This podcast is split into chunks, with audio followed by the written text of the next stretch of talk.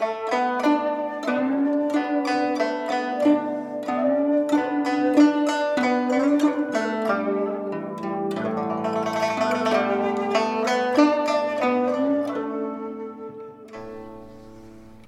các bạn tiếp tục theo dõi bộ truyện Đại đường nữ pháp y của tác giả Tụ Đường, người đọc Vi Miu.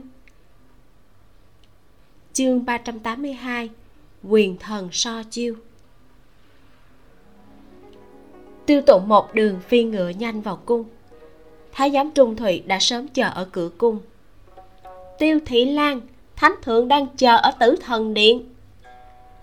Dứt lời, liền sai một nội thị dẫn đường trong lòng của tiêu tụng kinh ngạc tử thần điện là nơi hoàng đế tiếp kiến thần tử quan trọng hoặc là thân cận hơn nữa đã trễ như thế này thánh thượng cũng không nên còn ở tử thần điện chứ nhìn bộ dạng của trung thụy có vẻ như còn đang đợi người. Chẳng lẽ thánh thượng tuyên triệu không chỉ có mình hắn? Nội thị đi cực nhanh. Sau khi đi qua vài cửa cung tiêu tụng thoáng nhìn thấy thân ảnh của hình bộ thượng thư trương lượng lập tức tăng tốc. Trương thượng thư. Trương lượng dừng bước chân chờ tiêu tụng đuổi tới. Hai người sóng vai bước nhanh về hướng tử thần điện. Tiêu tụng hàng huyên mấy ngày gần đây thời tiết không tốt, bệnh thấp khớp cũ của thượng thư có đỡ không? Trương lượng trầm ngâm, nói, lâu rồi thành quen, trước mắt thân thể chắc nịch nên còn chịu đựng được. Chờ qua vài năm, có lẽ là một bước khó đi. Ở trong cung, đương nhiên không thể tùy tùy tiền tiền đàm luận vấn đề trữ vị. Tiêu tụng bất quá là dùng những lời quan tâm bệnh tình của trương lượng thuận tiện hỏi thăm một vài tin tức. Hắn ý tứ là hiện tại tình huống có biến thái tử có phải hay không sắp chống đỡ không nổi. Mà trương lượng trả lời rất rõ trước mắt hẳn là còn ổn nhưng qua một khoảng thời gian liền khó nói. Tiêu tụng có được đáp án liền nói. Tiện nội của hạ quan tinh thông y thuật hôm nào để nàng xem giúp ngài một cái. Nhiễm nhân là mệnh phụ trương lượng tuy chức quan cao lại không dễ thật sự đáp ứng. Không dám phiền đến lệnh khốn chú thích khổn là cách xưng hô dùng cho thê tử của người khác. Hạ quan cùng trương thượng thư cộng sự nhiều năm. Ngài cũng đối với hạ quan có đủ quan tâm. Những việc nhỏ này ngài không cần khách khí. Trương lượng hơi mỉm cười nói vậy lão phù từ chối thì bất kính. Sau đó, hai người không nói gì nữa, nhanh chóng đi thẳng. Lúc tới tử thần điện, bên trong đã có mấy người quỳ ngồi trên tịch. Tiêu tụng nhìn thoáng qua, là đám người phòng huyền linh, trưởng tôn vô kỵ, chữ toại lương và vương khuê. Ở tử thần điện thì không giống như tuyên chính điện. Lễ quân thần nhẹ nhàng hơn một chút tiêu tụng đi sau trương lượng một bước đến trước ngự án khom mình hành lễ. Tham kiến thánh thượng. Miễn lễ ngồi đi. Thanh âm của lý thế dân nghe không ra hỉ nộ chỉ mang theo mỏi mệt nhàn nhạt. Sau khi tiêu tụng ngồi xuống tịch ở sau cùng trình tri tiết cùng ngụy trinh trước sau tiến vào hành lễ xong cũng ngồi xuống. Trong tịch đã đầy người trung thủy mang theo vách tường cúi đầu bước nhanh đến sau lý thế dân. Lý thế dân cầm một quyển giấy ném ở trên án. Đọc lên. Dạ. Trung thủy khom người tiến lên nâng cuốn giấy kia lên mở ra nhìn thoáng qua bắt đầu đọc to lên. Đây chính là tấu chương của tan thần. Ở đây có người đã sớm xem qua bởi vì bình thường tấu chương đều sẽ thông qua thượng thư tỉnh. Sau khi tấu chương đệ trình đến thượng thư tỉnh, dựa theo tầm quan trọng của nội dung mà tiến hành phân loại. Tấu chương quan trọng cần đệ trình lên cho hoàng đế. Những sự vụ mang tính chất bình thường, thượng thư tỉnh sẽ tự tay xử lý, sau đó bẩm báo cho hoàng đế. Cho nên mới nói, trước khi lý thế dân biết tới việc này, trong thượng thư tỉnh đã sớm tiến hành thảo luận mới có thể đem sổ con trình lên. Tiếng của trung thùy vừa dứt lý thế dân chậm rãi hỏi. Các khanh có gì để nói không?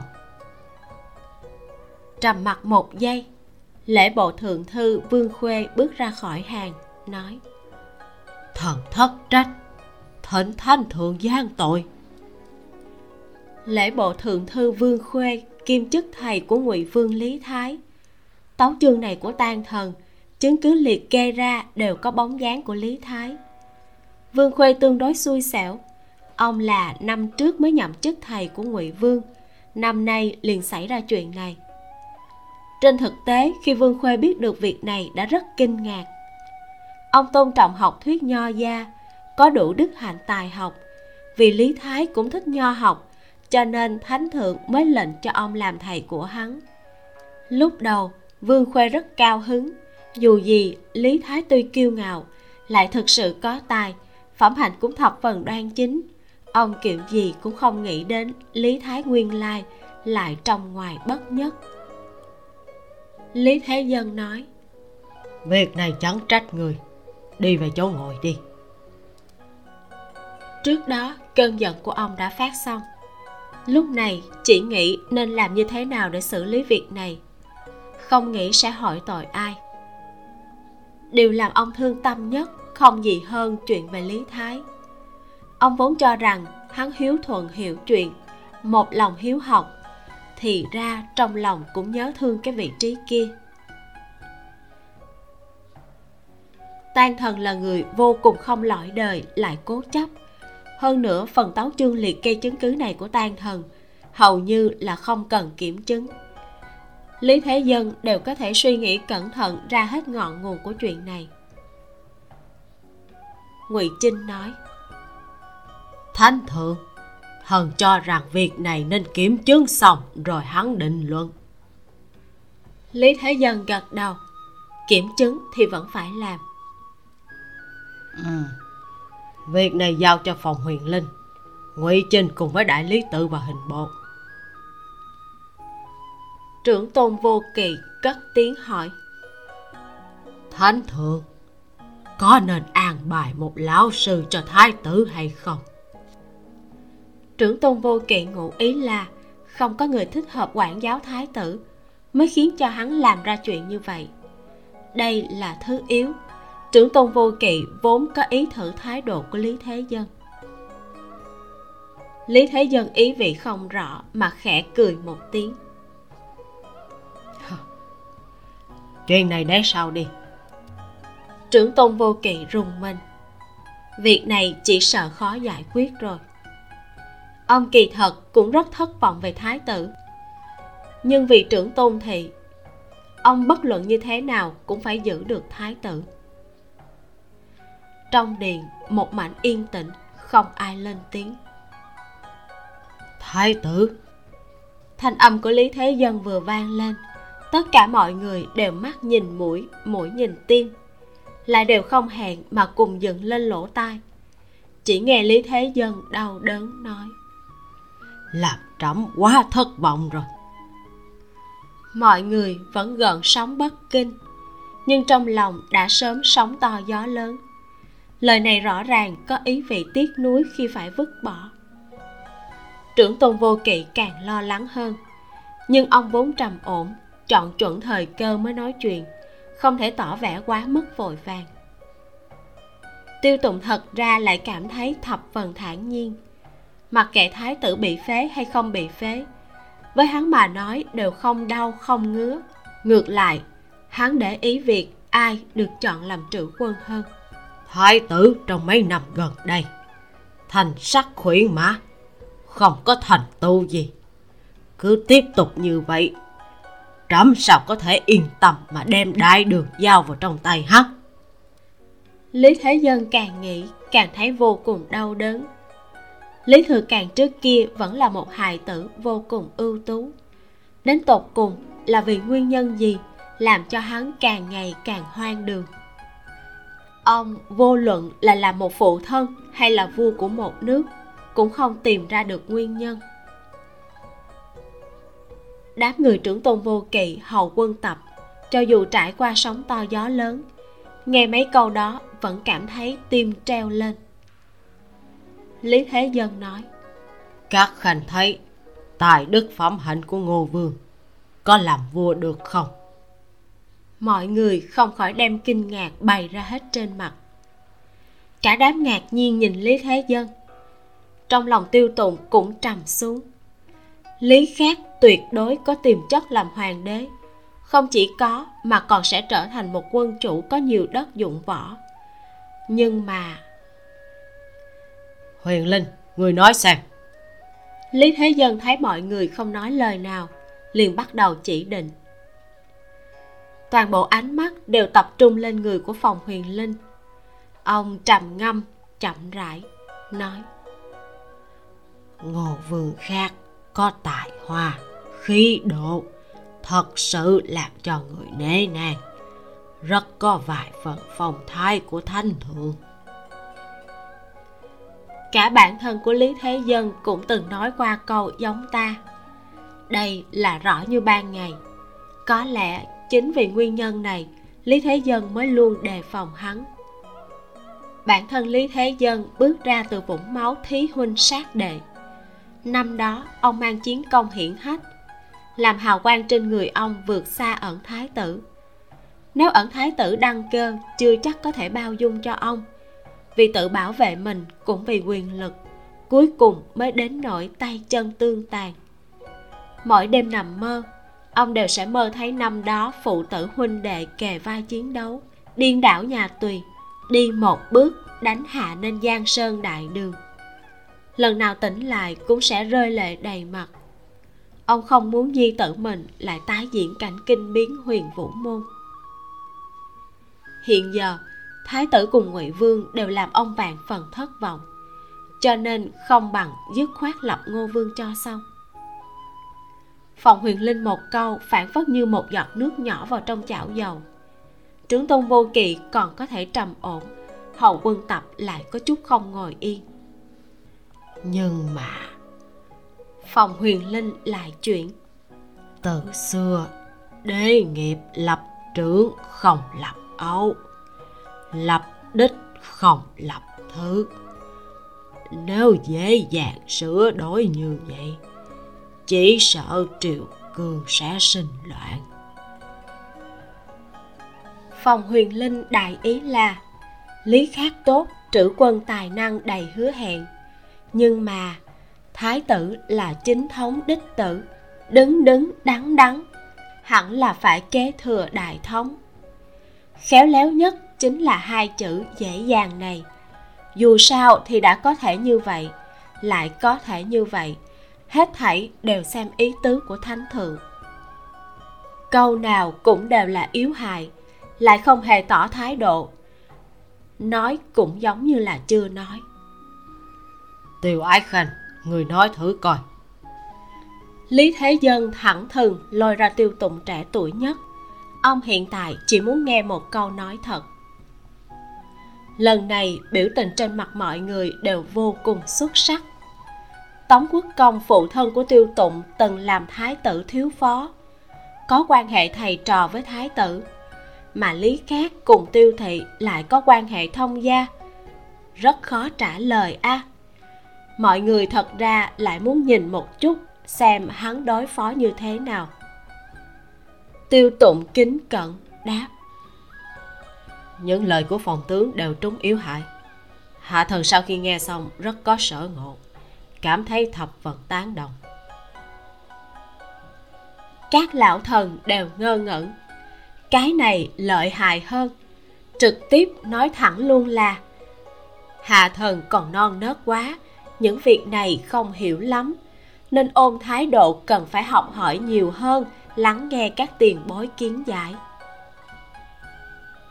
Lý thế dân cũng sửng sốt. Chuyện này nếu là đặt trên người tống quốc công, bảo đảm có thể được đến một cái đáp án tương đối minh xác. Ít nhất, nếu ông ấy không muốn trả lời, thì sẽ nói không biết. Tính tình của tiêu tụng cùng phụ thân hắn quả thật đúng là trống đánh xuôi càng thổi ngược. Một khi đã như vậy liền nghĩ cách sửa lập ngô vương khác đi. Lý thế dân vốn cũng không phải rất muốn lập ngô vương nhưng đối với chuyện mẫn cảm như lập trữ quân này nếu không cho cái đám gia hỏa lõi đời khéo đưa đẩy này một cú mạnh thì tuyệt đối không có ai chịu phát biểu ý kiến gì hữu dụng. Thần cho rằng không thể hầu quân tập mặc dù biết là thánh thượng đào hố nhưng ông cũng phải nhảy xuống.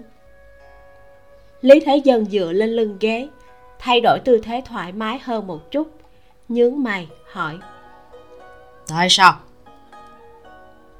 Hầu quân tập nói. Đúng như lời phòng tướng ngô vương khác tuy rất có tài nhưng lại không phải là đích tử lập ấu hay lập thứ thật sự có vi phạm lời nói trước kia của thánh thượng. Lúc trước, khi lý thế dân đăng cơ, đúng là đã từng nói qua lập đích không lập thứ, lập trưởng không lập ấu. Sầm văn bản chắp tay với lý thế dân, nói, thánh thượng, hạ thần cho rằng quân vị nên dùng hiền giá, thái tử nếu như hiền năng, tất nhiên là tốt nhất. Nhưng nếu đích trữ không hiền chẳng lẽ phải chôn vùi giang sơn đại đường để dùng mồ hôi máu tươi mà vất vả giành được hay sao? Nếu nói đích thứ, tứ quý nhờ máu mà thôi. Sầm văn bản bình thường tương đối điều thấp, Nhưng khi nên ra tay là phải ra tay. Lời nói của ông không chỉ rõ ra, Nhưng ý tứ trong đó lại rất rõ ràng. Nghĩ một chút là biết Cái gì là đích thứ, Cứ chính thất sinh ra là đích. Dương thị mẫu thân của Lý Khác Chính là công chúa Tiền Tùy. Thần mang huyết mạch cao quý của Dương thị cùng độc cô thị, phong hậu cũng chưa chắc không được. Lời này vừa nói ra, lập tức có người phản đối. Trong điện, thanh âm không ngừng vang lên, cãi cọ ầm ĩ, hoàn toàn tương phản với tình hình trước đó. Chương 383 Thứ như thanh danh, người có hay sao? Phòng huyền linh tuy rằng chưa tỏ rõ thái độ nhưng lời của ông đích xác đều là điểm máu chốt. Trận tranh luận này giống như là phòng huyền linh vẽ ra một cái phạm vi. Mọi người căn cứ vào quan điểm bất đồng. Ai cũng nói có sách mắt có chứng bày ra đủ thứ sự thật nêu đủ thứ ví dụ quả thực là cãi đến khó phân thắng bại. Nếu có người như tống quốc công ở đây, chỉ sợ lại muốn đánh nhau. Hơn một canh giờ trôi qua, vẫn khó phân cao thấp. Trong phòng, ngoại trừ phòng huyền linh, trưởng tôn vô kỵ, thêm một cái tiêu tụng. Những người khác hầu như đều bị lôi vào.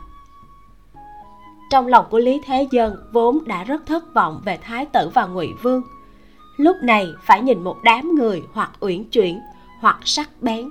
Trong tối ngoài sáng chỉ trích con của ông, càng thêm không cao hứng. Ông tuy là vua của một nước, nhưng cũng là phụ thân.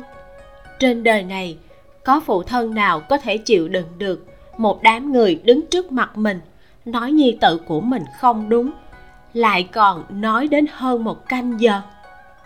Lý thế dân như thế này là đã rất rộng lượng rồi. Ông rốt cuộc nghe không nổi nữa giơ tay nói. Thôi kiểm chứng việc này trước. Nếu đúng là thật ngày khác lại bàn tiếp.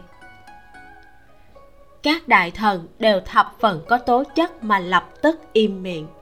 Sửa sang lại y quan cứ như những người cãi nhau kịch liệt vừa rồi đều không phải là bọn họ đồng lạc đứng thẳng, hành lễ với lý thế dân, rồi sau đó dựa theo thứ tự lẳng lặng ra khỏi điện. Tiêu tụng đi ra trước tiên. Hắn cố ý thả chậm bước chân. Không phải muốn nghe những người khác nghị luận cái gì. Những người này đều là thần tử trọng yếu trung tâm của đại đường. Tuyệt đối sẽ không có chuyện vừa ra ngoài điện liền nghị luận sôi nổi tiêu tụng chào hỏi hết những người đi ngang qua hắn. Cuối cùng, phát hiện phòng huyền linh cùng trưởng tôn vô kỵ quả nhiên vẫn chưa ra. Ra ngoài cửa cung, bầu trời lại hạ tuyết. Không có gió, lã tả lã tả mà rơi. Lúc tiêu tụng về đến nhà, đã biến thành những bông tuyết to như lông ngỗng.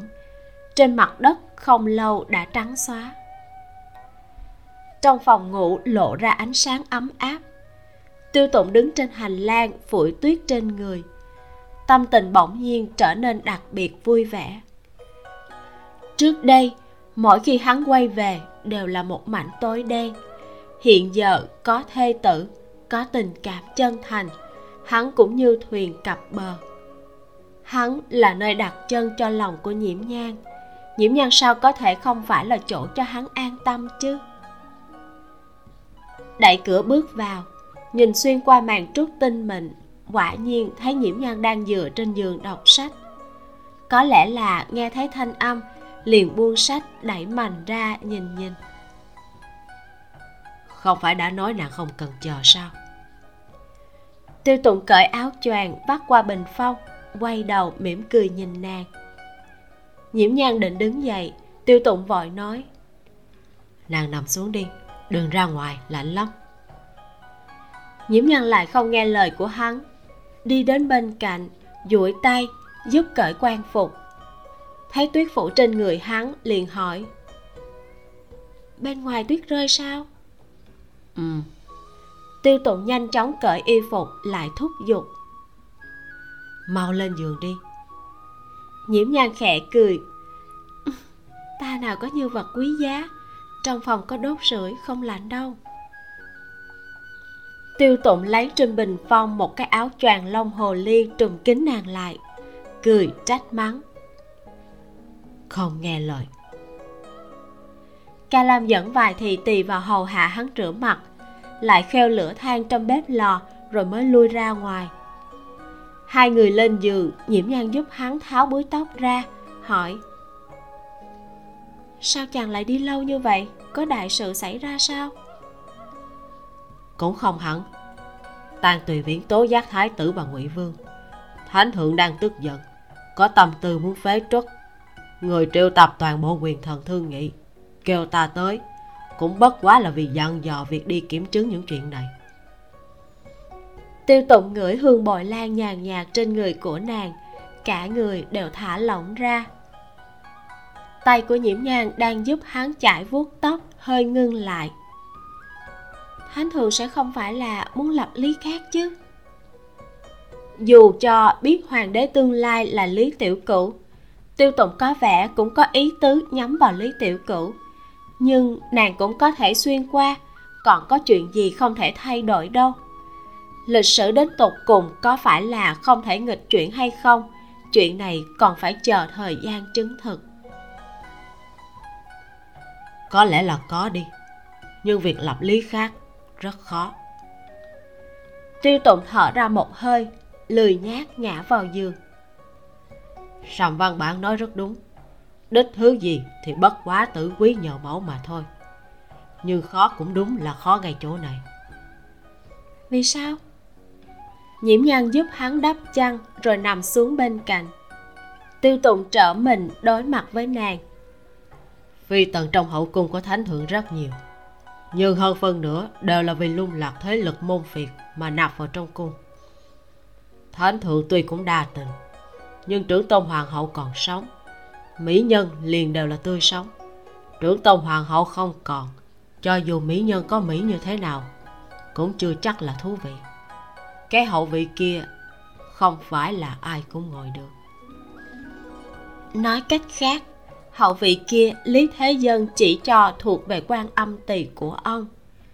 Vô luận là xuất phát từ tình cảm dành cho trưởng tôn hoàng hậu, hay là sự nể trọng dành cho trưởng tôn thị và thời cuộc, đều không dễ dàng lập hậu. Quốc không thể một ngày vô quân, hậu cung không thể một ngày vô chủ nhưng đến nay, hậu vị đã treo không gần hai năm. Thánh thượng không hề có ý tứ muốn lập hậu ta nghĩ với tính tình của thánh thượng, sau này cũng không có khả năng thay đổi chủ ý. Tiêu tụ nghe xong đám người của hầu quân tập biện luận, lại suy nghĩ thêm mới nghĩ ra được điểm này. Cũng như thê tử của hắn chỉ có thể là nhiễm nhang. Vậy bây giờ chàng tính làm sao? Nhiễm nhang vẫn luôn cảm thấy tiêu tụng càng có khuynh hướng giả từ sự nghiệp khi đang trên đỉnh vinh quang bo bo giữ mình. Nhưng chuyện này nói thì dễ dàng kỳ thật là chuyện khó khăn nhất. Cứ chờ thêm. Trước tiên cứ quan sát đã. Chờ đến chuyện xảy ra lại lựa chọn cũng không muộn. Huống chi tân quân hơn phân nữa, chỉ biết bài trừ dị kỷ. Đối với người trung lập có lẽ sẽ không trọng dụng nhưng cũng sẽ không gây khó dễ. Nhưng trước mắt tân quân không thể là lý thái. Tiêu tụng đã từng cự tuyệt lý thái vài lần. Với tính tình của hắn khó bảo đảm sẽ không quan báo tư thù. Tiêu tụng vừa nói tay vừa thò vào nội y của nhiễm nhang.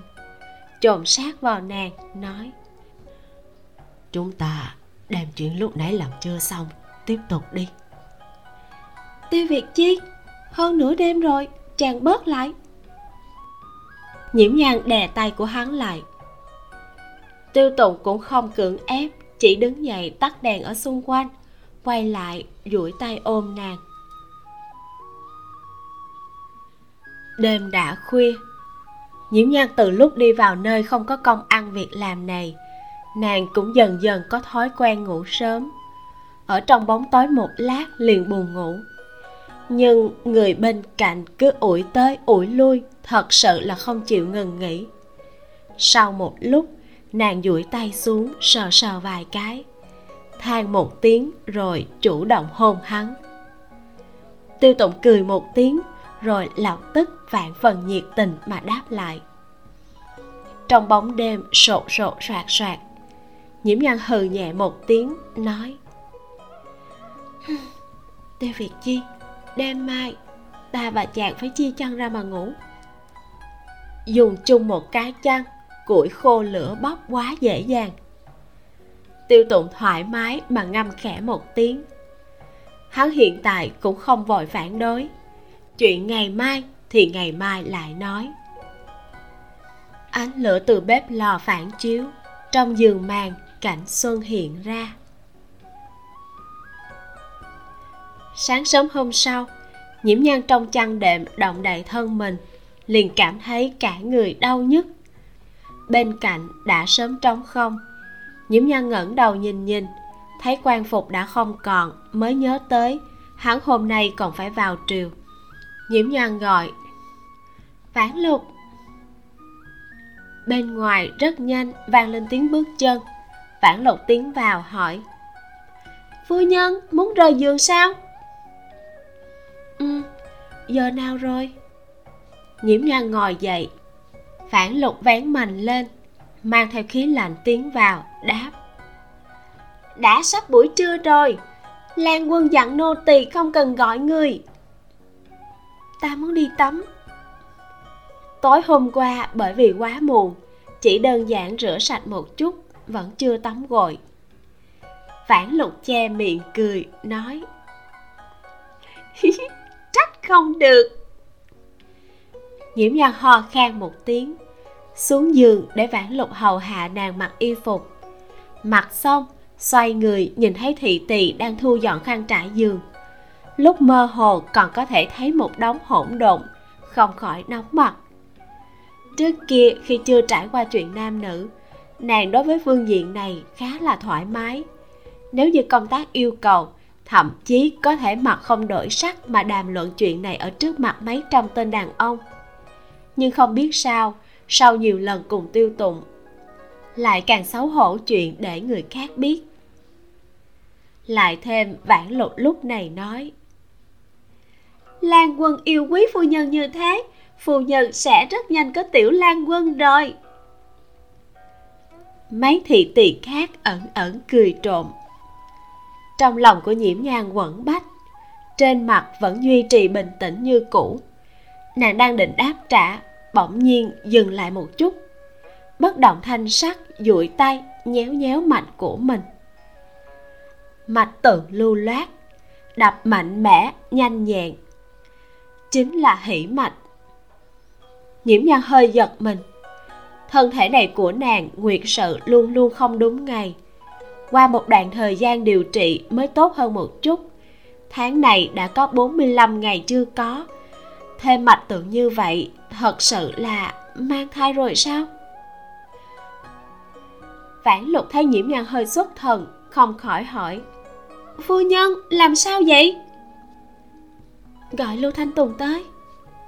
Nhiễm nhân nói nhanh, trung y mạch tượng nàng không quá am hiểu, lại là sợi mạch của chính mình, nhất thời không thể xác định được nàng cùng tiêu tụng còn kém mấy ngày là thành hôn đã được một năm. Tuy rằng ở giữa có một đoạn thời gian rất dài bởi vì các loại nguyên nhân vẫn không cùng phòng, nhưng sau đó cũng cùng phòng 4 năm tháng. Lúc đầu hắn ngày nào cũng muốn, mang thai thì cũng là hợp tình hợp lý. Vãn lục cảm thấy cảm xúc của nhiễm nhan có chút không quá bình thường, liền không hỏi nữa, vội vàng mà chạy ra gọi lưu thanh tùng chỉ chốc lát sau, lưu thanh tùng liền một thân tán loạn mà bị ván lục kéo tới. Lưu thanh tùng vừa nhìn thấy nhiễm nhan liền hét lên. Nhiễm nhan, ngươi phải quản lý lại cái thị tỳ này của ngươi. Nào có một cái đại cô nương nhào vô ổ chăn mà đào nam nhân ra chứ. Nhiễm nhan không thèm phản ứng với hắn, mà duỗi tay ra. Lưu thanh tùng người tới bắt mạch cho ta lưu thanh tùng cãi cãi mớ tóc lộn xộn, ngáp dài, ngồi xuống tịch đối diện. Tùy tiện duỗi tay nắm mạch của nàng. Ngươi bệnh rồi hả? Nhiễm nhan im lặng, không lên tiếng. Lưu thanh tùng nhắm mắt lại. Sau một lúc lâu, lại bắt đầu ngáp. Nhưng mà lần ngáp này mới há một nửa. Đột nhiên mở mắt ra, cẩn thận sờ sờ, rồi kinh ngạc nói ngươi mang thai rồi. Hắn vừa dứt lời phản lục liền tiến lên tóm lấy hắn, vui vẻ hỏi. Lưu y sinh, thật vậy chăng? Phu nhân thật sự mang thai. Tổ tông à ngươi đừng có lắc nữa, tao quán mắt làm sao? Lưu thanh tùng buông cổ tay của nhiễm nhan ra, nói. Có rồi có rồi, ta lấy chính thanh danh của ta mà đảm bảo. Vãn lục ngẩn ra một chút rồi nhíu mày nói nói như vậy là không chắc chắn rồi. Nhiễm nhan nhìn không được, phì cười. Lưu thanh tùng trừng vãn lục. Chắc chắn chứ. Ngươi đây là có ý tứ gì? Vãn lục mang một vẻ không xác định, nói, thứ như thanh danh, ngài có hay sao? Ngươi nha đậu này quá độc lưu thanh tùng căm giận cáo trạng với nhiễm Nhan. Nhiễm Nhan, ngươi phải hảo hảo giáo dục vãn lục nha. Nha đầu này sáng sớm liền đá văng cửa của ta nhìn thấy hết thân thể của ta đem ta từ trong ổ chăn móc ra hiện giờ lại còn tổn thương ta như vậy. Nhiễm nhan cười nói như thế nào? Ngươi còn ngại chưa đủ hả? Nói đúng là đây chính là thành quả sau khi được giáo dục. Lưu thanh tùng nhìn chằm chằm nhiễm nhan một lúc lâu, rồi phất phất tay nói, một chút cũng không buồn cười. Thôi, nói nghiêm túc, ta mang thai đã bao lâu rồi? Lưu thanh tùng trả lời, chắc là hơn một tháng đi, đại khái là ba bốn mươi ngày. Nhiễm nhan thầm nghĩ, nguy hiểm thật mấy ngày nay may mắn là không xảy ra chuyện gì. Chương 384 tiêu thị lan u oán. Phản lục mừng đến không biết làm như thế nào mới tốt. Phu nhân thật là tốt quá tốt quá. Chuyện gì vui vẻ vậy? Thanh âm thuần hậu của tiêu tùng truyền tới trước khi kết hôn, tiêu tùng không hề hồi phủ ăn cơm trưa. Sau khi kết hôn, lại một bữa cũng không sót. Tiêu tùng bước vào trong phòng. Người thứ nhất nhìn thấy là lưu thanh tùng, không khỏi nhíu mày. Lưu thanh tùng, người y phục bất chỉnh còn ra thể thống gì? Y phục bất chỉnh còn không phải nhờ cô nàng vãn lục này ban tặng. Ta nói muốn mặc xong y phục rồi đi. Nàng ta hoang mang rối loạn mà lôi ta đi đó lưu thanh tùng tràn trề ủy khuất, khép lại tay áo, đứng dậy, nói. Ta đi về ngủ tiếp đây. Cửu lan người chậm rãi hưởng thụ tin tức này đi. À đúng rồi. Lưu thanh tùng vui sướng khi người gặp họa, cố ý nhắc nhở. Cửu tẩu tẩu sắp tới, cần phải hảo hảo bảo trọng thân thể. Ngàn vạn ngàn vạn. Trong khoảng thời gian này là nguy hiểm nhất tiêu tụng lập tức nhìn về phía nhiễm nhan, hỏi. Sao vậy? Nàng có chỗ nào không thoải mái? Phản lục chỉ che miệng cười. Suy diễn dựa trên những gì nghe được cùng với thái độ của cả ba người, tiêu tụng lập tức đoán trúng nguyên nhân. Phu nhân, nàng có rồi. Đã bị đoán trúng, nhiễm nhan liền gật đầu thừa nhận tiêu tụng bật cười sang sảng, làm cho một đám chim sẻ trên nền tuyết giật mình, phành phạch bay tứ tán. Hắn mừng đến nỗi hai tay không biết nên để ở đâu, muốn ôm nhiễm nhan ăn mừng một chút, nhưng hắn lần đầu làm cha cũng không biết làm như vậy có thể thương tổn thai khí hay không. Chỉ là đuôi lông mày khóe mắt đều là ý cười không thể che giấu. Nhiễm nhan nhìn hắn, cảm thấy giờ khắc này tiêu tụng thật sự rất đẹp bắt mắt như ánh nắng rực rỡ. Tiêu tụng vội vàng nói, vãn lục, đi đi gọi lưu thanh tùng lại. Vãn lục giòn giả ứng tiếng như một trận gió chạy ra ngoài. Tiêu tụng thật cẩn thận duỗi tay xoa bụng dưới của nhiễm nhang bụng dưới vẫn bằng phẳng như trước, nhưng hắn phản phất như có thể sờ được cái gì đó. Sau khi nghiêm túc sờ soạn một lúc lâu mới thu tay trong thanh âm mang theo ý cười. À nhan ta sắp làm phụ thân rồi. Ừ. Mặt của nhiễm nhan cũng nhiễm một tầng ý cười. Một lát sau lưu thanh tùng cùng y phục bất chỉnh bị lôi trở về. Ta nói hai vợ chồng các ngươi sao cứ thích lăn lộn người khác như vậy? Lão tử muốn dọn ra ở với tan tùy viễn vãn lục đi thu dọn tay nải cho hắn. Tiêu tụng lập tức phân phó, ngược lại tươi cười không giảm mà lôi kéo hắn ngồi xuống một bên, hỏi đủ thứ vấn đề phải chú ý trong lúc mang thai, phản phất như người đuổi đi không phải là hắn. Lưu thanh tùng vẫn luôn muốn xen mồm hỏi một cái xem tiêu tụng có phải thật sự muốn đuổi hắn đi hay không.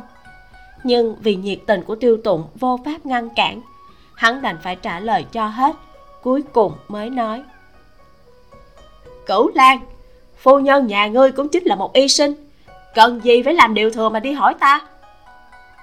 Như ta không phải là y sinh, hỏi phu nhân ta lại sợ mệt nàng. Tiêu tụng nói với vẻ đương nhiên. Lưu thanh tùng gào một tiếng. Mẹ ta ơi, tai nải của ta thu thập xong chưa? Lão tử đã có thể dự kiến những ngày khổ cực trong tương lai lưu thanh tùng giật lấy tay nải của vãn lục vừa cầm tới. Tòng cửa xông ra. Ngay sau đó một tiếng hét vang lên. Nhiễm nhàn nói vãn lục em đi xem hắn bị làm sao? Không cần xem. Ta sai người đem hắn ném vào trong phủ của hắn. Nhiễm nhàn kinh ngạc hỏi hắn có phủ đệ riêng ư? Đâu chỉ có. So với chỗ này của ta còn to gấp đôi. Chỉ là hắn ngại tịch mịch không muốn vào ở mà thôi. Tiêu tụng đối với lưu thanh tùng một chút tức giận cũng không có nhưng trên thực tế lại nhớ thù rất kỹ. Đối đãi với lưu thanh tùng không thể đánh không thể giết đành phải đuổi hắn ra khỏi nhà nhắm mắt làm ngơ. Tiêu tùng cười nói là của hồi môn lão thái thái để lại cho hắn. Lưu thanh tùng tuy làm người không đàng hoàng nhưng thiện lương hiếm thấy cũng thập phần hiếu thuận. Tiêu thái phu nhân đã trải qua bao nhiêu triều đại huyết vũ tinh phong, gặp qua bao nhiêu người muôn hình muôn vẻ. Hiểu biết nhân tâm đương nhiên không phải người bình thường có thể so sánh. Cũng vì nguyên nhân này, bà có thể đã nhìn ra, lưu thanh tùng cũng không phải hèn mọn là một nô bọc tới nịnh hót nịnh bợ bà, mà thật sự coi bà như thân nhân. Cho nên tiêu thái phu nhân cũng chưa từng coi hắn như người hầu. Đối với hắn lại phá lệ yêu thương. Đến khi lâm chung còn để lại cho hắn một mớ của. Đến đầu xuân ta sẽ đích thân đến trước lăng của tổ mẫu báo tin vui. Nhắc tới tiêu thái phu nhân cảm xúc của tiêu tụng hơi hạ xuống. Từ nhỏ bà đã đối với ta rất nghiêm khắc. Khi ta 6 tuổi đã tận mắt thấy bà lệnh người treo cổ chết một nô tỳ. Bà nói với ta, nếu muốn tàn nhẫn thì phải ngoan tuyệt, không thể cho địch nhân một chút cơ hội phản công nào. Bà còn nói, mưu định rồi, sau đó hãy động, suy nghĩ kỹ rồi mới làm. Hài tử 6 tuổi, có thể nghe hiểu cái gì là mưu định rồi hãy động hay sao? Nhiễm nhân không rõ, nhưng nàng hiểu khổ tâm của tiêu thái phu nhân. Phàm là đại gia tộc, không có mấy cái có nội trạch an bình. Tiêu tụng muốn trở thành một quyền thần xuất sắc thì phải đủ trầm ổn và mưu lược. Nhiễm nhân cầm tay của hắn, nói, tổ mẫu trước khi lâm chung, từng nhắc hiếu minh hoàng đế với ta. Dưới suối vàng, hai người chắc đã gặp nhau, cũng là chuyện đáng để vui mừng tiêu tụng khẽ cười nói tổ mẫu đối với ta thật tốt. Trời cao đối với ta cũng không tệ. Hôn sự của nhiễm nhan và tiêu tụng xem như nhờ một tay của tiêu thái phu nhân thúc đẩy. Nếu không thân phận của nhiễm nhan cùng tiêu thị chênh lệch lớn như vậy đọc cô thị cũng sẽ không thể không có ý kiến. Tiêu tụng tỏ ra yếu ớt cùng cảm tính trước nay đều chỉ trong một cái chớp mắt. Hắn rất nhanh đã có thể điều chỉnh tốt tâm thái của bản thân. Chỉ trong một buổi chiều, tin tức nhiễm nhan mang thai truyền cả phủ từ trên xuống dưới. Thậm chí cả trịnh phủ, nhiễm phủ cũng đều nhận được tin tức. Vì chỉ mới một tháng, nhiễm nhan cùng trịnh phủ lại không quá thân thiết. Bởi vậy, ngày hôm sau chỉ có phu nhân trịnh nhân thái đến thăm nhiễm nhan tặng một ít đồ bổ quý trọng cùng với đồ dùng cho thai phụ. Lại dặn dò một ít chuyện cần chú ý. Cũng nói quay về sẽ chuẩn bị cho mấy bà đỡ có kinh nghiệm. Sắp đến buổi trưa, nhiễm vân sinh, la thị cùng nhiễm vận đều chạy tới. Gương mặt của nhiễm vân sinh đã cứng rắn hơn, nhìn càng thêm thành thục, phong thái cao hơn trước vài phần. Cả nhiễm nhan cũng nhịn không được, nói, thập ca huynh lại tuấn thêm vài phần rồi. Sợ là cả thần tiên cũng phải xấu hổ. Nhiễm vân sinh cười. À, mũi nhà đầu này nhiều ngày không thấy lại bắt đầu ba hoa rồi. Nhiễm bình dụ ở trường an là thân phận thương nhân. Vì sợ tiêu tùng không vui lại lo ngại ngự sử đài buộc tội tiêu tùng qua lại khăng khích với thương nhân. Cho nên ngày thường cũng rất hiếm khi tới tiêu phủ thăm nhiễm nhang chỉ có những ngày lễ tết mới qua lại. Nhiễm vận cười nói thập thất tỷ mới đúng là so với trước kia còn mỹ mạo động lòng người hơn đó. Hầu gia có cao hứng không? La thị quan tâm hỏi từ sau lần nhiễm nhan cứu nhiễm vân sinh la thị luôn mang lòng cảm kích nhiễm nhan. Hơn nữa cảm thấy trịnh phu nhân cùng nhiễm nhan chính là phúc tinh của nhà bọn họ, nên cũng chân thành mà quan tâm. Vãn lục cười, nói, lan quân của nhà chúng ta hận không thể không đi công sở suốt ngày ở nhà để bồi phu nhân đó. Vậy là tốt rồi, vậy là tốt rồi. Mấy ngày trước, ta cũng có nghe láng giềng đồn, đều nói là hầu gia luyến thê phích còn người ở bên đường thì loan truyền. Nhìn tướng mạo của hầu gia, sao cũng không thấy giống người như vậy. Ta còn lo lắng cả một thời gian, sợ là ai đó bịa đặt. Cũng là có người tạo ra mà. Nhiễm nhân đã lâu chưa gặp bọn họ, trong lòng cũng hết sức cao hứng, lời nói cũng nhiều hơn xưa. Người bịa đặt kia chính là vị hôn phu của a vận đó mọi người đều quay qua nhìn nhiễm vận, cười ầm lên. Một đám người vây quanh bếp lò trong phòng nói chuyện phím. Giờ ngọ đều tùy ý dùng một ít đồ ăn, bất tri bất giác mà sắc trời đã trễ. La thị muốn cáo từ, nhiễm nhân đang cố giữ bà ở lại một đêm. Đúng lúc đó thì tiêu tụng vén mành bước vào. Trong phòng thoáng chốc một mảnh yên tĩnh. Phó tỳ cả phòng đều nín thở vãn lục bước qua tiếp áo choàng của hắn cởi ra vắt lên trên bình phong ở ngoại thất. Bái kiến hầu gia. Vẫn là nhiễm vân sinh phản ứng trước tiên. La thị cùng nhiễm vận cũng lập tức đứng dậy hành lễ.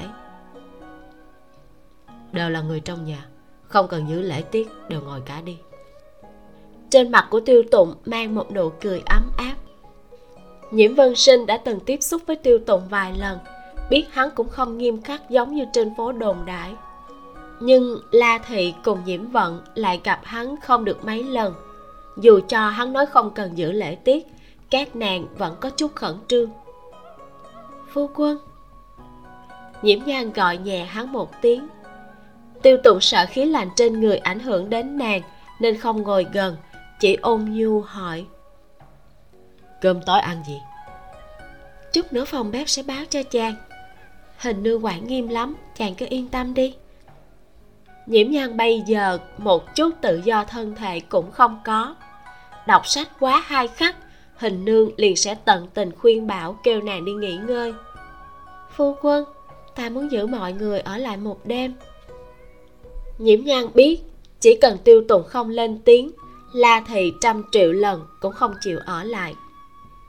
Tiêu tùng cười, nhìn về phía la thị ôn thanh nói. Thêm hãy ở lại chơi. Mấy ngày nay tuyết rơi. A nhan buồn ở trong phòng.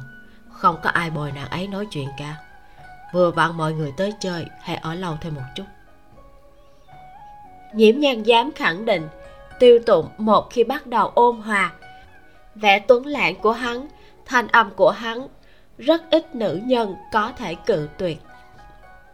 Quả nhiên la thị bị một tiếng thiếm của tiêu tụng gọi đến lân lân. Tâm tình cũng thả lỏng đi rất nhiều. À một khi đã như vậy, chúng ta từ chối nữa thì là thành kiêu ngạo. Nhiễm vận cười, nói, vừa lúc ném ai ra ở nhà một mình. Tiêu tụng nhìn về phía nhiễm vân sinh, nói ta cùng đại cứu ca nhiều ngày không gặp, cũng muốn tâm sự với huynh ấy. Tiêu tụng không tự cao tự đại, thái độ cực kỳ ôn hòa, làm cho người cả phòng đều thả lỏng, không khí dần dần ấm lên. Trước kia, trên phố chỉ biết tiêu tụng thiết diện vô tư, mỗi lần xuất hiện đều là mặt đen, sát khí nghiêm nghị. Nhưng bọn họ cũng chưa từng nghĩ lại, lúc phá án có thể cợt nhã hay sao? Tiêu tùng ở trong quan trường thích ứng như cá gặp nước, cũng không phải chỉ nhờ vào năng lực cùng gia thế. Bản thân hắn có thủ đoạn giao tế thập phần cao minh, bởi vậy chỉ hàng huyên trong chốc lát, liền tiêu trừ hết cảm giác khẩn trương của mọi người. Tuy nhiên, không khí vẫn không có khả năng giống như khi trước. Dù gì thân phận của tiêu tụng bày ra đó, cũng như hoàng thượng đối với phòng huyền linh có thân thiết hơn nữa. Phòng huyền linh khi nói đùa với ông cũng phải nghĩ đi nghĩ lại trong đầu mấy chục lần, cân nhắc mấy chục lần mới dám nói ra. Bữa tối trôi qua, nhiễm nhan lại cùng đám người la thị hàng huyên một hồi lâu mới bị tiêu tụng cưỡng chế trở về phòng nghỉ ngơi. Đêm đó, nhiễm nhan nói đắp riêng chăn mà ngủ. Bây giờ thật sự là phải đắp riêng tuy nhiên, qua ngày hôm sau, nhiễm nhan luôn luôn phát hiện ra mình nằm ở trong ngực của tiêu tùng. Phu quân, sư phụ còn ở trong chùa, ta vẫn luôn tính toán tìm một cái cớ để đem ông ấy nhận về phủ. Lúc này ta mang thai, hay là để ông ấy tới coi sóc ta được không? Nhiễm nhan nằm ở trên giường, trưng cầu ý kiến của tiêu tụng hắn u oán mà nhìn chằm chằm bụng của nàng miệng đáp. Đương nhiên có thể. Ta cũng cần phải hảo hảo cảm tạ sư phụ của nàng mới được.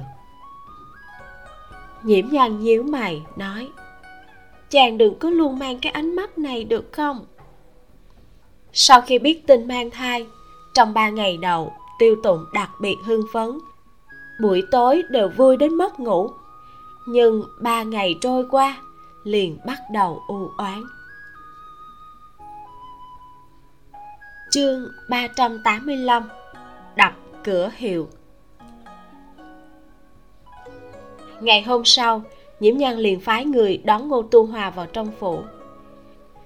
Nhiễm nhan tuy không thể phân thân đi thăm ông, nhưng vẫn sai người chiếu cố cuộc sống hàng ngày của ông. Đoạn thời gian này, lão nhân gia sống đặc biệt dễ chịu so với khi còn ở tô châu, đã béo lên một vòng ngô tu hòa vẫn mang bộ dạng nhìn như tiên phong đạo cốt kia nhàn nhạt nói.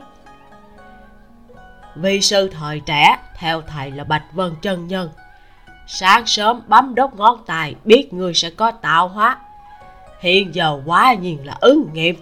Không uổng công vi sư đã cứu người một lần. Gặp mặt thăm hỏi như vậy nhiễm nhân thật đúng là không biết phải nói cái gì mới tốt đột nhiên sư môn đều chuyển từ y thánh chuyển tới đạo gia. Nhiễm nhân hỏi sơ vài câu về cuộc sống ở trong chùa. Ngô tu hòa lập tức che mặt khóc rống. Nói, đám hòa thượng kia không cho ông ăn thịt. Ông lại chưa từng cắt tóc làm tăng, dựa vào cái gì mà không cho ông ăn? Đó là thánh địa của phật gia, tất nhiên là không thể lây dính tục vật sau này sư phụ ở trong phủ muốn ăn bao nhiêu cũng được. Ta đã đem cách làm thịt kho tàu dạy cho hình nương và vãn lục. Sư phụ cứ ăn thoải mái. Ngô tu hòa lập tức ngừng khóc dùng tay áo chấm chấm khóe mắt khô queo. Thập thất đường quá nhiệt hiếu thuận. Vãn lục cười nói thần y phu nhân bây giờ có thai vừa lúc lấy cớ này đón người tới đây để dưỡng thọ. Thời gian nói chuyện còn rất nhiều. Nô tỳ bây giờ đi an bài chỗ ở cho người. Không bằng người đi nghỉ ngơi trước sau bữa tối lại ôn chuyện. Ngô tu hòa đã khôi phục bộ dáng tiên phong đạo cốt vuốt râu cười nói. À, như thế rất hợp với ý ta. Nhiễm nhan cười gật đầu để vãn lục dẫn ngô tu hòa đi nghỉ ngơi. Trước khi an tâm dưỡng thai, nhiễm nhân đã tìm hiểu hết những chuyện trước đó bị gác qua một bên, tỉ như thanh la cùng tiểu mãn. Ca lam đã sớm tìm cho thanh la một nông hộ thành thật ở ngoài thành, cho mấy chục quan tiền để gả đi. Có lẽ là cảm thấy cũng gả xong cho người rồi, nên cũng an phận mà sống cùng phu quân của nàng ta. Tiểu mãn thì tống cổ về tô châu theo thuyền hàng của nhiễm bình dụ nam hạ. Nhiễm nhan hoặc nhiều hoặc ít, cũng biết những chuyện bên trong thế gia đại tộc. Những thứ đó bày ra trước mắt, mặc kệ có là uy hiếp hay không, biện pháp tốt nhất chính là dọn dẹp sạch sẽ. Thỉnh thoảng cũng phát hiện có một vài người có dị tâm, đều tạm thời thả tới thôn trang. Bên trong tiêu phủ, lập tức thanh tịnh hơn rất nhiều. Nửa tháng này nhiễm nhan càng ngày càng dễ buồn ngủ. Có thời điểm nghiêm trọng đang đứng nói chuyện cũng có thể ngủ. Sau đó, khi bệnh trạng khá hơn một chút, thì lại bắt đầu nôn ngán, phùng đến lông trời lỡ đất, đem thịt dưỡng mập từ nửa tháng trước gầy rớt đi. Tiêu tụng gấp đến độ suốt ngày không bám lấy ngô tu hòa hỏi, thì là chạy đến thái y thử hỏi. Phái người lục soát phương thuốc cổ truyền dân gian ở khắp nơi tìm được rồi thì lại cầm đi thái y thử hỏi mấy thái y có được hay không. Trong thời gian ngắn, cả trường an đều biết hiến lương phu nhân mang thai. Hiến lương phu nhân mang thai thì vô pháp thị tẩm. Trong nhà lại không có trắc thất đằng thiếp. Có vài người bắt đầu động tâm tư. Hậu phủ bình thường không có bao nhiêu khách khứa. Giờ xe cộ lui tới nối liền không dứt nhà nhà đều phái băng nhân đến trước mặt của nhiễm nhan làm mai.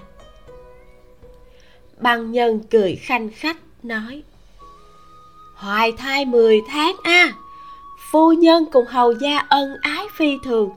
Nói vậy cũng không đành lòng thấy hầu gia chờ đợi mòn mỏi 10 tháng này chứ. Nô biết ngụy thị có ba nữ nhi đều là con vợ cả tướng mạo cũng khả nhân máu chốt là thập phần tri thư đạt lý, biết tôn ti trưởng ấu, tính tình lại dịu ngoan. Nếu như mà làm trắc thất, nhất định là có thể hiệp trợ phu nhân lo liệu chuyện nhà, phụng dưỡng cho hầu gia. Phu nhân cũng có thể an tâm mà dưỡng thai. Vãn lục tức đến mắt đều đỏ.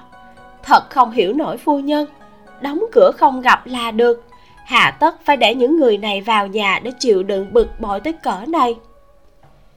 Nhiễm nhan lại hạ quyết tâm muốn đem thanh danh bình giấm chua truyền ra. Bây giờ nàng có thai đọc cô thị lại cần giữ đạo hiếu, nên đây đúng là thời cơ tốt. Bởi vậy, nghe băng nhân nói xong, nàng cũng không hề tức giận.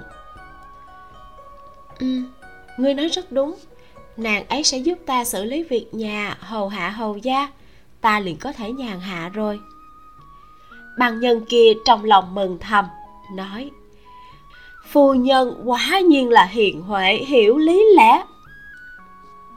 Ta dứt khoát thu thập tay nải về lan lan bổn gia đem tiêu phủ nhường cho ngụy thị tỷ muội gì kia chăm sóc. Ngài thấy sao? Như vậy chẳng phải là càng thêm thanh nhàn ư? Nhiễm nhan cũng không đợi bà ta trả lời hơi nghiêng đầu nói với vãn lục. Đi thu thập một chút cho ta sáng sớm ngày mai ta liền về lan lăng. Dạ. Vãn lục lập tức ứng tiếng dẫn người bắt đầu thu thập ở trong phòng. À, à, phu nhân phu nhân đừng có hiểu lầm. Nô không phải có ý tứ này. Băng nhân vừa mới nói một nửa liền bị nhiễm nhang nhàn nhạt, cười cắt ngang. Ngài nói rất đúng. Ta đây là từ tô châu, từ cái tiểu địa phương đi ra. Cũng chỉ là trung đẳng thế gia, kiến thức thì không nhiều lắm. Hôm nay được ngài nhắc nhở, mới nhận thấy là mình tầm mắt nhỏ. Nguyên lai giúp chồng dạy con trưởng gia, không phải không có đại phụ thì không thể. Vừa vặn ta trở về nghỉ ngơi, cưới trác thất hay là nạp thiếp ngài chỉ cần nói với tương võ hầu, hắn thích là được, ta không có ý kiến. Nhiễm nhan tâm bình khí hòa mà nói, lời nói lại toàn là những câu làm cho người ta phải hải hùng khiếp vía. Bằng nhân vội vàng nói, hiến lương phu nhân bớt giận, nô đây cũng là chịu người nhờ vả phu nhân nếu không thích thì từ chối là được phu nhân có thai trong người, cũng không thể bực bội đi đường xa. Nhiễm nhân cầm một quả mơ, động tác dừng một chút. Bực bội thì không tới mức, nhưng mà ngài nói rất đúng, là không thể đi đường xa. Bên này, băng nhân vừa mới yên lòng, nhiễm nhan trầm ngâm nói tiếp. Vậy, ta đây liền về trịnh phủ ở một đoạn thời gian ngắn dưỡng thai đi lời này suýt nữa làm băng nhân kia ngã quỵ. Bà ta vừa ổn định tâm thần đang chuẩn bị khuyên nhủ nhiễm nhan lại nghe nhiễm nhan nói ca lam tiễn khách. Ca lam cười nói à, tiền ban nhân phu nhân nhà ta có thai không thể ngồi lâu. Hôm khác tiền ban nhân nếu thúc đẩy được cọc chuyện tốt này phu nhân tất nhiên tự mình tới cửa tri tạ. Lời nói đã đến mức này, tiền băng nhân cũng không dám ở lâu hơn. Vạn nhất nhiễm nhan vì ngồi lâu mà xảy ra chuyện gì, bà ta cũng thật sự khỏi cần lăn lộn nữa. Ra khỏi đại môn hầu phủ, tiền băng nhân ngồi xe ngựa trở lại cửa hiệu mặt tiền ở chợ đông ban nhân ở trường an có chút thanh danh đều có cửa hiệu mặt tiền của mình ở chợ đông hoặc là chợ tây. Chuyên kinh doanh mai mối, gọi là băng nhân quán. Trong một quán có ít nhất cũng 3 đến 5 vị băng nhân.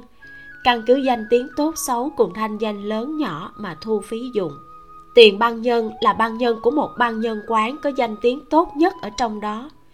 Hôm nay gặp chuyện ở hầu phủ, làm cho bà ta không khỏi lo sợ làm mai hơn 10 năm, còn chưa từng gặp ai như hiến lương phu nhân này. Vạn nhất nếu gặp phải chuyện gì, quẹt một vết đen trong thanh danh của bà ta thì làm sao bây giờ? Trở lại cửa hiệu, thấp thỏm cả một buổi chiều. Đến khi sắp đóng cửa mới hơi nhẹ nhàng thở ra. Toàn bộ con đường này đều là băng nhân quán. Tiếng trống canh vang lên, mọi người đều đang thắp đèn trước cửa, chuẩn bị đóng cửa tuyết lại bắt đầu rơi trên con đường bỗng nhiên vang lên hàng loạt tiếng vó ngựa. Mọi người đều ngừng tay, liền nhìn thấy hơn 10 kỵ sĩ, cầm đầu là một bộ thường phục màu tím trên một con tuấn mã to lớn màu đen. Tay áo rộng theo gió, vẽ ra một độ cung ưu nhã, nhưng khí thế của người nọ thật sự lại không hề ưu nhã tí nào. Phản phất như cuốn theo bão tuyết thổi quét mà tới, tức giận rào rạc toàn bộ người trên đường đều nhịn không được rùng mình một cái. Hủy hết cho ta. Tiêu tụng vung roi chỉ vào bản hiệu ở trước cửa hiệu của tiền băng nhân. Hai hộ vệ đằng sau lập tức xuống ngựa. Lão bản trong quán là một người mập mạp chừng 40 tuổi. Cả người đầy thịt nút nít vội vàng chạy ra chắp tay nói không biết tiểu điếm đắc tội với tường võ hậu khi nào phải phiền hầu gia tự mình tới hủy đi bản hiệu của tiểu điếm. Tiêu tụng từ trên ngựa cao nhìn xuống, nói, ta đã hủy chiêu bài của ngươi, thì sẽ nói rõ nguyên do cho ngươi. Cho tất cả mọi người trên đường này nghe. Miễn cho mai mốt ta lại còn phải tốn công tới nhà khác để hủy chiêu bài. Hắn vốn dĩ đã rất có khí thế. Hiện giờ tức giận ngập trời mặt đen thui, còn đáng sợ hơn lúc chém đầu dọn nhà của người khác. Thanh âm thuần hậu lạnh như đóng băng. Trong quán các ngươi hôm nay, ai đến phủ của ta nói ẩu tả? Nói muốn tìm nữ nhân, thay phu nhân ta phân ưu giải lao. Nhà của tiêu việt chi ta, đã có phu nhân tiêu việt chi ta chăm sóc. Ai muốn nhúng tay, kêu băng nhân kia lăn ra đây nói rõ ràng cho ta lão bạn giải thích. À, tương võ hầu thỉnh bớt giận. Trong chuyện này tất nhiên là có hiểu lầm gì đó. Chúng ta cũng đều là chịu người nhờ giả mà đi thay người kết nối tơ hồng. À, ta tin tưởng bằng nhân trong quán của chúng ta tuyệt đối sẽ không mở miệng mạo phạm hiến lưu phu nhân. Tiêu tụng hơi nhếch khóe miệng. Ý của người là ta vu hãm ngươi sao? À, à, dạ không dám không dám tương võ hầu. Chủ tiệm thấy bản hiệu đã sắp bị hủy đi cũng không lo giải thích vội vàng đi bảo hộ cái bản hiệu kia. Bọn họ kinh doanh cái này dựa vào chính là danh tiếng của chiêu bài. Chiêu bài còn bị người đập sao còn ở trong ngành này được nữa? Cho nên chủ tiệm chính là chết cũng không thể để người mang khối bản hiệu này đi tiêu tụng thúc nhẹ bụng ngựa. Ngựa bước ra trước vài bước, đến trước tấm miệng kia. Không hề dự triệu mà rút kiếm ra, chém tấm miệng kia thành hai đoạn. Kiếm phong lướt qua thân thể của chủ tiệm làm hắn sợ tới mức lông tơ đều dựng thẳng cả lên. Tiêu tụng đem kiếm chậm rãi cắm vào trong vỏ kiếm, lạnh lùng nói, tiêu việt chi ta sớm đã có thề giờ đang dưỡng thai ai còn dám chạy đến trước mặt nàng nói chuyện đưa nữ nhân. Làm thê nhi của ta hoảng hốt, thì sẽ như tấm biển này. Dứt lời, liền quay ngựa rời đi. Tất cả mọi người trên đường đều sửng sốt. Chủ tiệm kia khi phản ứng lại, tức khắc nhào lên tấm biển gào khóc. Chuyện này trong vòng một đêm truyền khắp trường an. Người có lập trường bất đồng, mang thái độ bất đồng ngoại trừ mấy khuê trung đương tử nói biết vậy chẳng làm. Còn lại đại đa số người đều đối với hành vi lần này của tiêu tụng tỏ vẻ không tán đồng. Tuy nhiên, tiêu tụng nếu đã dám làm như vậy, thì tất nhiên đã tính tới hậu quả. Hắn không phải là người dễ nóng đầu. Tiêu tụng bước vào viện, ném roi ngựa trong tay cho thị tỳ, rồi đi vào phòng nhiễm nhan đang nằm nôn khan bên cạnh bồn. Tiêu tụng vội vàng ngồi vào mép giường xoa lưng cho nàng. Chờ nàng phun xong một lúc lâu mới nói. Đến tột cùng là còn phải phun bao lâu nữa? Thai lần này tốt nhất là sinh luôn năm sáu cái đi. Sau này nàng khỏi phải chịu tội như vậy nữa. Nhiễm nhan suy yếu cười nói chàng cho là, heo nái đẻ con sao? Động một chút liền năm sáu cái. Tiêu tụ cũng cười, ôm nàng vào trong ngực, nhẹ nhàng vỗ lưng cho nàng. Ta không phải là nhìn đến sốt ruột hay sao? Lại không giúp được gì. Nếu ta có thể giúp nàng vung, ta cũng không đến mức nóng nảy như vậy. Nhiễm nhan ghé vào vai của hắn, bất đắc dĩ nói vậy thì chàng giúp ta sinh luôn đi. Tiêu tụng bật cười lớn, lòng ngực hơi rung. Nhiễm nhân nhìn làn vải sa tanh tím ở trước mắt, hỏi, chàng mới đi đâu vậy? Tiêu tụng đi công sở trong coi công việc, đều mặc quan phục màu đỏ. Hắn mỗi ngày một khi về nhà, thì cả quan phục cũng không kịp thay ra, đã vọt vào trong phòng ngủ hôm nay không chỉ thay ra thường phục, hơn nữa bả vai vẫn còn ướt. Hiển nhiên không có khả năng là ở trong phủ. Đường triều đối với quan phục và thường phục có quy định rất nghiêm khắc. Phàm là mặc quan phục, công phục, làm việc đều là việc công. Những chuyện đã làm đều sẽ liệt kê trên danh sách chiến tích để khảo hạch. Mà thường phục là y phục mặc trong lúc bình thường, tương đối tùy ý tiêu tụng lại trở về chỉ để thay thường phục mới đi ra ngoài. Tiêu việt chi, nhiễm nhàn đẩy hắn ra. Chàng có phải đã biết chuyện của hôm nay hay không? Tiêu tụng ho khan một tiếng, gật đầu. Chàng đi tìm người ta tính sổ hả? Nhiễm nhàn dùng hai tay vặn mặt hắn lại, nhíu mày hỏi, làm vậy có gây bất lợi cho chàng không? Suy nghĩ ban đầu của nhiễm nhan chỉ là hủy đi một chút thanh danh của chính bản thân mình. Dù sao, ở trường an, phu nhân bưu hãn có đến vài tá. Nhưng nghĩ đi nghĩ lại, tiêu tụng cũng không phải là người dễ xúc động. Nhiễm nhan liền hỏi, sao chàng lại làm như vậy?